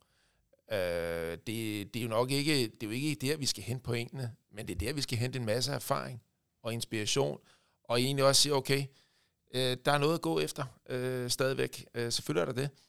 Men spillerne selv er jeg sikker på, og det er sådan, som jeg kender dem, de vil gøre alt for at få mest muligt ud af det her slutspil, og vil, lægger sig ikke hen i hjørnet, som en eller anden doven handkat, og siger, det var det. Det, det, det, ligger slet, det stikker slet, ikke- slet ikke til naturen, eller det, det mindset, der er omkring holdet. Så, så var de heller ikke noget der til, hvor de var. Præcis, det hørte vi også Jens sige, at, at altså, det er jo ikke fordi, nu, nu er vi her, ja. og jamen, hvorfor fanden skulle vi ikke kunne slå dem? Altså det er klart, at, at selvfølgelig er der nogle hold, der er bedre end andre her, og der er nogle hold, der vil være federe at møde på andre tidspunkter, men hvorfor skulle man ikke kunne slå dem? Altså, hvorfor, hvorfor skulle det ikke kunne lade sig gøre?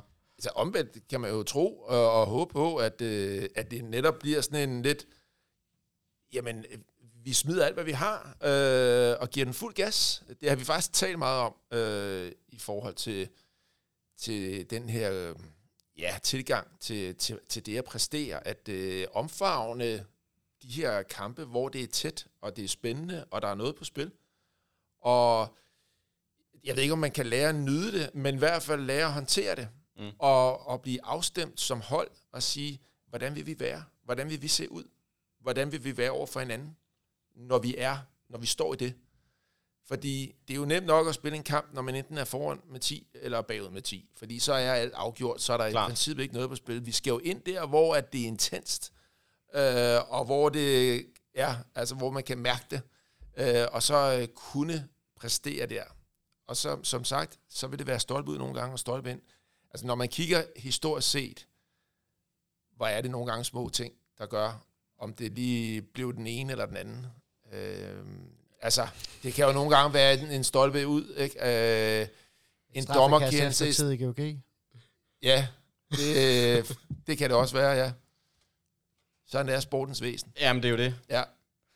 Christian, øh, og du har nævnt det, men sådan fremtidens KF her, jeg ved ikke, vi kan måske ikke, det, det er ikke fordi, vi skal sådan snakke ambitionsniveau og, øh, og alt det her, fordi det har du egentlig sagt, sådan, eller sat, sat fine ord på, synes jeg, at jamen, man er måske endda et, et år foran, ikke, i forhold til, hvad man kunne forvente. Øh, men hvis vi tænker endnu længere frem i, i fremtiden her, hvad, hvad er målet så, og hvordan, ja, ikke mindst hvordan, øh, når, vi, når vi dertil? Altså, vi, vi øh, rent sådan strategisk sportsligt, der, hvad hedder det, øhm, der tror vi, vi tror meget på, at hvis vi kan skabe en god træningskultur, så når vi, altså, så når vi langt. Det kan godt være, at vi ikke øh, er hurtigst ude, men det, det er det, vi når længst på. Og hvad skaber, hvad hedder det, en god træningskultur? Det er jo, at vi, altså forudsætningen for det er jo, at vi er nok, og nok med kvalitet sådan så vi kan gennemføre flest mulige træninger med høj kvalitet. Så man skal ikke spille over for en fysioterapeut.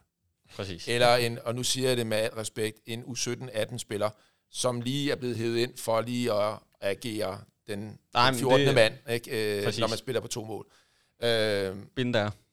Jamen, altså, så, så det vi ved her, det vores, øh, kan man sige, øh, mål for den kommende sæson, det er at bygge på i bredden i spillertruppen. Mm. Og øh, bredden giver forudsætningen for at træne godt. Og hvis vi træner godt over tid, så bliver vores bundniveau løftet, og vi ligger også lidt på toppen. Mm. Hvis vi træner godt over tid, så er vi, hvad hedder det, øh, så er vi, tror vi, så risikoen for at have, have flere udfald, den bliver mindre. Altså, vi bliver simpelthen ja. mere stabile over tid. Og det er jo meget ofte det, der gør, om du lige lander på den 8. 7. plads, yes. eller om du lander på 9. og 10. pladsen. Du har simpelthen haft færre udfald i løbet af en, af en sæson. Øh, flere spillere gør, at du også rent taktisk får flere redskaber, værktøjer, øh, til ligesom at både for, forsvarsmæssigt og angrebsmæssigt. Og sidst men ikke mindst, så gør flere spillere også, at vi er mindre skrøbelige over for skader. Ja. Vi kan jo godt se, at øh, bliver der hævet en enkelt eller to spillere ud af den nuværende truppe, så er vi altså på maksimal pres. Ja, på stregpositionen Ja. har der været... Ja. Så, så, det så spændende, det, det, vi er i gang med nu, det er simpelthen at, at, at bygge holdet op i bredden. Og hvis alt går efter planen, så bliver der også lagt øh, en spiller eller to på, sådan så vores topniveau også løftes. Ja.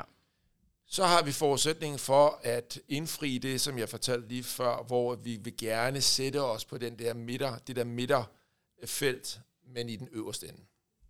Jamen, og hermed en lille teaser, Christian. Jeg tror lige, vi kommer til at spørge igen, når vi kommer, øh, kommer tættere på det, du taler om her.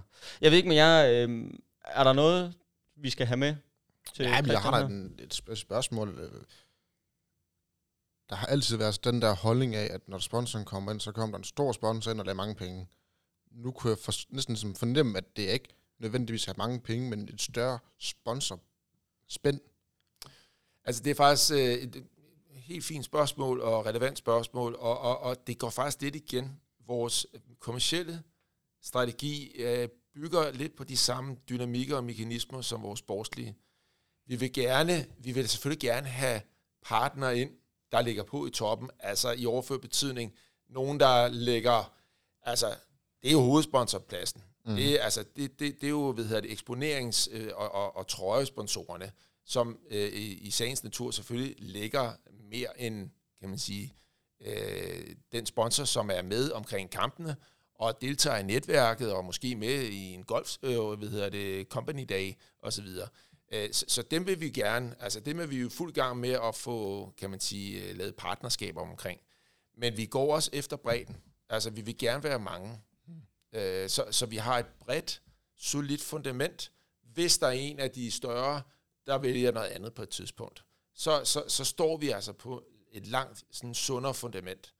Og, og, og, og flere sponsorer øh, giver også flere mennesker i hallen, og flere mennesker til aktiviteter, øh, altså netværksmæssigt, og, og så videre, så videre. Så det er sådan, det, det er, vi arbejder, vi har øget, øh, vi har haft en tilgang på 22,5 procent, altså i vækst op. i første kvartal i 2021. Og det er nye sponsorer. Hold op. Det er ny, altså en ny likviditet, hvis man kan sige det på den måde. Så, øh, og så har vi jo heldigvis også øh, gen, gentegnet rigt, rigtig mange af dem, som var der i forvejen. Så vi, vi lægger på i den her periode, som øh, ellers godt kan være svær øh, for rigtig mange. Er der altså nogen, der kommer, kommer ind selv og spørger, vi vil rigtig gerne være sponsor her? Eller er det nogen, der siger, Det er jo det, jeg vil kalde, det, det, er jo, det, er jo, det er jo juleaften ikke, for, Jo. for sådan en som mig. Men, men jeg vil sige, at øh, vi er i hvert fald ude i, at øh, en fjerdedel, en tredjedel af dem, vi har fået ind, er nogen, der er blevet anbefalet at kontakte os, eller vi er blevet anbefalet at kontakte på, på opfordring af nogle andre sponsorer. Og det er jo en enorm sund dynamik, der er i spil så. Fordi så begynder de jo at tale vores, altså begynder den der ambas- ambassadøreffekt jo at arbejde for klubben. Så, så øh, det er enormt positivt, øh, at vi har hvad hedder det, både på banen og uden for banen faktisk formået at levere øh, lidt mere, end vi egentlig havde turhåb på. Fedt. Fedt. Jeg ved ikke med jer. Jeg har ikke øh, flere spørgsmål på papiret her. Nej. Nej, Nej. der bliver øh, godt. Jeg tror, vi nået i mål her, Christian. Tusind tak, fordi du gad at, øh, at være med her. Så vil jeg også øh, sige tak til jer og jeres indsats. Øh, vi hvad hedder det, får enormt meget ros omkring alt det, der foregår rundt om, om, om banen, som jeg ved, at øh, I har rigtig stor andel i. Så det vil jeg også bare lige benytte lejligheden til at, at sende en, en, en stor hilsen og en stor tak ud til jer tre og alle, alle de andre, der er omkring teamet. Mange tak. på vegne af dem vil jeg også sige mange tak. Ja, altså, jeg kan da afsløre, at der bliver, selvfølgelig bliver der lagt nogle timer i det, men ja, det, er jo, det er jo sjovt. Altså, Ja, det er det jo, skal- jeg, jeg, ja. jeg hygger mig. Det Det det- gør vi alle sammen. Ja, og det, det var faktisk et kriterie, eller sådan en succeskriterie for mig. Så længe, altså, det skal være sjovt. Det kan godt være, der er masser at se til, og der er travlt og så videre, men jeg har det sgu også sjovt. Jamen, og så også, altså, det bliver gjort ordentligt. Altså, har man en idé, så er det ikke, fordi den bliver sablet ned på stedet, og, og har man en rigtig god idé, idé endda, så, jamen, så kan det jo lede til, så, er det, så bliver der jo gjort noget ved tingene, ikke? Øhm, Jo, jo, vi sidder jo her. Jamen, jamen, præ- jamen præcis, ja. ikke? Altså, så er der jo, så er der jo fandme købt, øh, købt udstyr, øh, som man sådan øh, jamen, ret specifikt selv har været med til at, til at vælge, ikke? Øh, så det er, øh, det, det, det kan man jo ikke, det kan vi jo ikke klage over overhovedet. Og igen et eksempel på øh, en samarbejdspartner øh, i omkring klubben, som går ind og støtter op øh, omkring nogle af de her tiltag. Øh, fordi øh, at man godt kan se, at det vil jo være med til at udvikle sådan hele produktet, hele oplevelsen omkring håndbolden. Jamen, det- for H. Oh, undskyld. Nej, nej, det, det, jeg, jeg synes bare, det er nogle, der er nogle sunde mekanismer i spil. Jamen, det er jo præcis, ikke? Altså, det skulle jo helst gerne være, øh, være noget, der flyttede øh, af sporten er måske så meget sagt, men i hvert fald øh, gjorde det en lille smule mere professionelt. Eller, fordi vi kan jo se, at det fungerer i fodboldverdenen, det fungerer i basketballverdenen, ikke? Øh, hvor- hvorfor skulle det ikke? Kan man se på, jeres, øh, på den livestreaming, der bliver leveret. Øh, altså, det, det ligger altså højt op. Vi får enormt positive tilbagemeldinger på, på vores livestreaming. Ja. Jamen, øh, til dem, der, der sidder og lytter med derude, tusind tak for, øh, for det. Og Christian, tusind tak, fordi du gad at, at være med her. Vi håber, at du må, øh, ja, vi håber, at du gider selvfølgelig at være med en anden dag. Det vil jeg meget Skulle der, være, øh, skulle der være en god grund til det? Ja. Øh, vi hopper videre i, i dagens program her. Tak for, tak for det, Christian.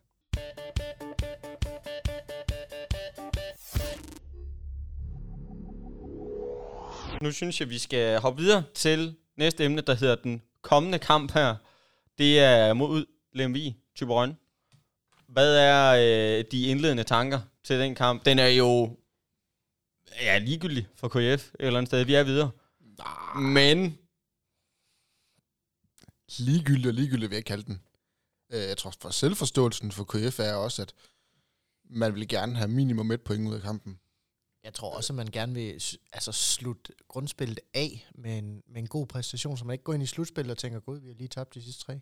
To Også- af dem mod de sidste to. Jamen, og så er der vel også sådan lidt... Øh, altså, Lemvi ligger øh, og kæmper for, for overlevelse. Det her med... Jamen, det er rent sportslige i det, ikke? At stiller, vælger KF at stille op med et F-hold. Øh, at det, det er der sgu nok mange, der kunne finde på at hisse sig op over, ikke? At, altså, at, at de på den måde giver en kamp væk til Lemvi. Ja, det tror jeg ikke, det kommer til at ske. Nej, det tror jeg heller ikke. Så altså, man kunne da håbe på, at jamen, med KF øjen her, at det blev... Jamen, at, at man giver den gas, ikke? At man øh, jamen, spiller 100% for at vinde den her. Jeg tror slet ikke, det ligger til, øh, til KF i, i år at gøre andet end at spille for den. Også nu hørte vi, Jens tidligere her snakke om nøjagtigt det samme. Altså, de, de, de, spiller virkelig for at vinde alle kampe, hvis de kan komme til det. Jeg er meget enig. Jamen, hvis vi lige kigger på Lemvi sidste på kamp her, så har de mødt øh, Sønderjyske, de har mødt øh, Skanderborg, og de har mødt Fredericia. Øh, Og TMS Ringsted. og TMS Ringsted, undskyld. De har øh, tre sejre og to nederlag i de sidste øh, fem kampe her. Men er alt det ikke ligegyldigt et eller andet sted? I sådan en kamp her? I sådan en kamp her, i hvert fald for, ja, for både Kolding, men for den sags skyld også for Lemvis øh, side Jamen, jeg, jeg, jeg, tænker på Lemvi her. At, Jo, at, at, altså, jeg tror for dem er det fuldstændig ligegyldigt, fordi at de ligger stadig i en situation, hvor alt andet end sejr, det, det, det kan måske give dem en tur i første division. Ja, jeg er meget enig. Altså, de skal, de skal ud og vinde. Øh, og, men, men de har til gengæld en tro på, at de kan, de kan vinde, fordi de har vundet tre kampe ud af de sidste fem. Øh, så jeg tænker altså, Skanderborg, og vinde over Skanderborg i Skanderborg, det er en, øh, det er en stor bedrift. Og hvis ja. de kan komme til Kolding med den øh, indgang og forventning, som, som de havde mod Skanderborg, så kan de også godt slå Kolding. Fordi så er Kolding ikke bedre. Nej, men det fik vi jo det fik vi allerede set mod TMS Ringsted. Altså, på, på de dårlige dage, altså der, der er vi ikke bedre end det sidste hold i ligaen. Ja, det var også det, Jermin han sagde her, ikke? At øh, altså, vi kunne bare kigge på de... Ja, specielt mod Ringsted-kampen, eller i øh, Ringsted-kampen her, ikke? At øh, er vi ikke klar, så... Øh, Så taber man. Så, så taber man. Altså, også til, til dem, der ligger under en, ikke? Øh, Jo jo, altså større, større er niveauforskellen ikke fra 8. pladsen til sidste pladsen. Altså jeg vil sige, der er måske et stykke vej yderligere fra 6. til 1. pladsen. De, de virker lidt i, på et højere niveau. Men i hvert fald fra vores position af og så ned til, hvor Lemvi ligger. Altså spillemæssigt set, så langt er der heller ikke. Hvem er det, KF skal, skal holde øje med i Lemvi her? Hvem fan er der, øh, der trykker til den derop? Eller er det holdet som sådan, vi... Der, der, der bærer det i fællesskab?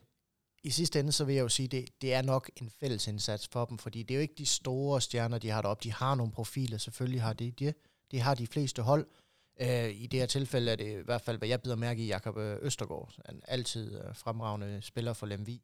Men i sidste ende, så er det nok en holdindsats og godt forsvar og en stabil målmandspræstation, der skal bære dem igennem det her.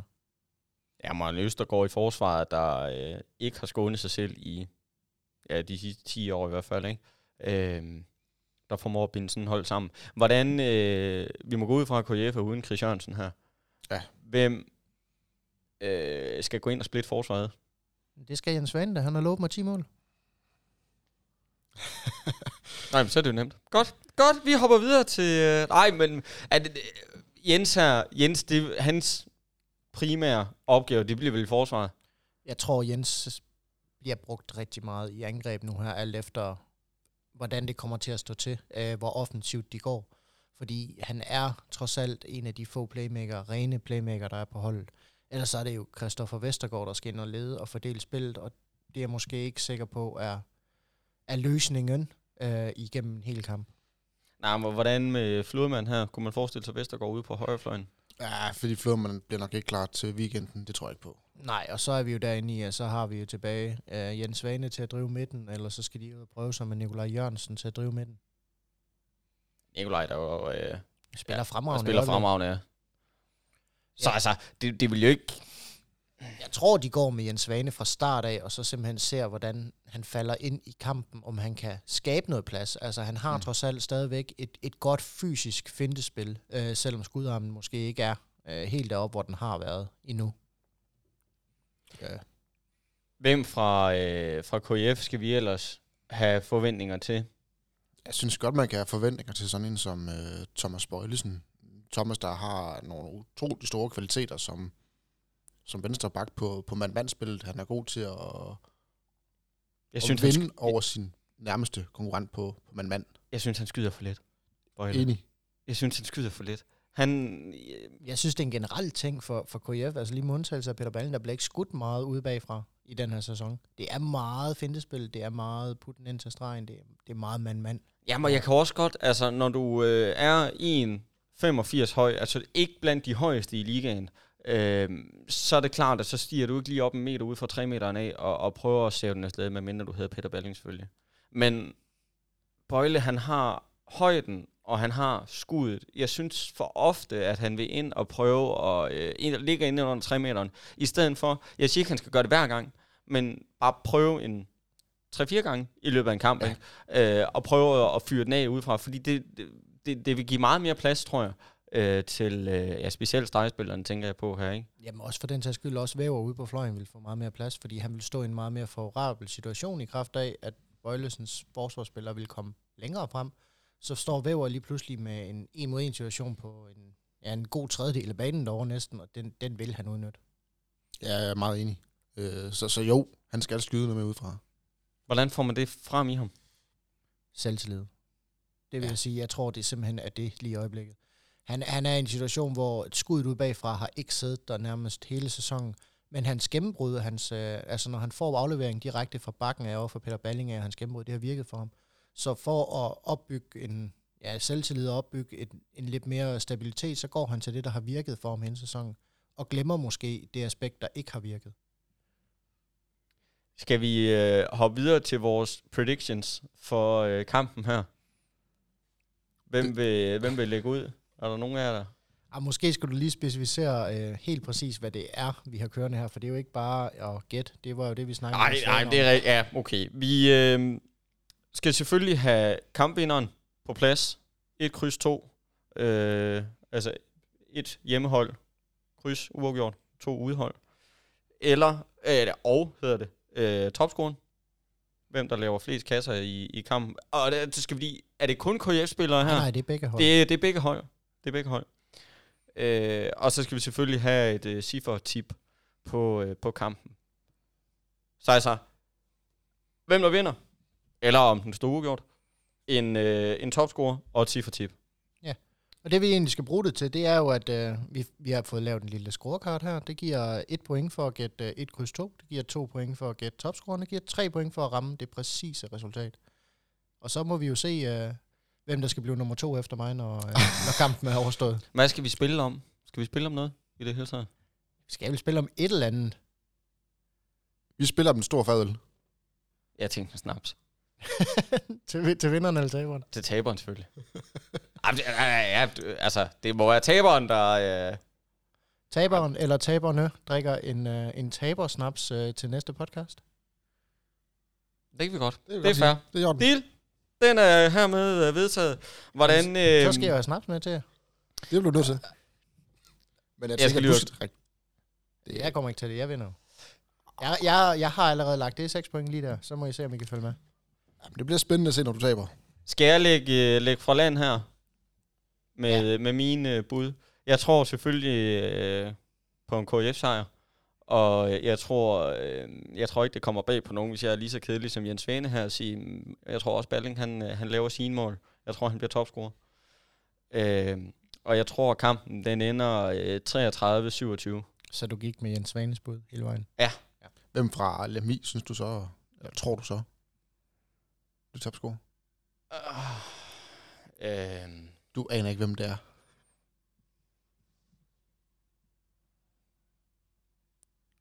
Bare lige i pausen her, så kan vi lige sidde og snakke om, hvem det egentlig har som, uh, som topscorer deroppe. Altså bare lige for at give ham nogle muligheder der, derude. Så Jesper Kokholm, han er jo deres topscorer med 85 mål. Ja. Og så er der Mads Thymann. Han har vel også spillet en god sæson deroppe. Han har spillet en fin sæson for dem. Det, det har slet ikke, øh, den har ikke fejlet noget på nogen måde. Overhovedet, og ellers så, så er det jo ude på venstrefløj, hvor Pelle Schilling ligger og, og får høvlet nogle bolde af. De er ikke så mange, der ryger i mål godt nok, men... Øh, det Nå, men så kan jeg lige så godt fortsætte mit fedtspilleri her. Så siger jeg Kokholm. Du siger Kokholm. Ja. Okay. Jamen, det er i orden. Så kan vi lige få den helt forfra igen, så alle er med. KF sejr. Peter Balling som topscorer. 33-27 til KF. Og Kokholm. Ja, Kokholm for, øh, for Lemvig. Lemvig. Godt. Jamen, hvem er dem så for hele kampen? Det var det, vi skulle have. Balling. Nå, nå, men det er fint. Skal vi også have det? Hvad med dig, Bøgevat? The Champ? Jamen altså, jeg har det lidt dårligt med at, at skulle køre her i midten, så du, så du sådan rigtig kan kopiere min, øh, min bud. Men altså, selvfølgelig vinder Kolding. Det, øh, det synes jeg ikke, der skal være nogen tvivl om. Jeg tror, de har lidt, øh, lidt revanche til gode her for et par dårlige kampe. Så derfor tror jeg, at de vinder. Jeg tror det til gengæld, det bliver en relativt tæt kamp. Og jeg tænker, at øh, vores topscorer, det, øh, det bliver væver.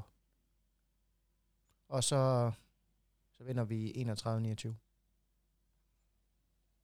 Du kan skule lidt til mine notater, kan jeg se. Der står ikke væver i hvert fald. Nej, det, det var heller ikke det, jeg kunne se. Hvem bliver så øh, topscoreren fra Lemvig? Det tror jeg, det tror jeg, Thymann gør. Det tror Ja. ja. jeg. Kom, så, Daniel. mangler, så mangler vi jo kun Daniel. Ja, så sidder vi og venter, Daniel. Så, så kom Nå, med men den. jeg har jo, øh, 40, 17. Ah, ah, altså godt nok øh, kan jeg se, at folk de er jubeloptimister. Det er jeg ikke helt. Øh, jeg kan jo godt se, at der er nogle ting i, der ikke har fungeret både for Kolding, men heller ikke for Lemvi. Så, øhm, men, men jeg tror også på en Kolding sejr.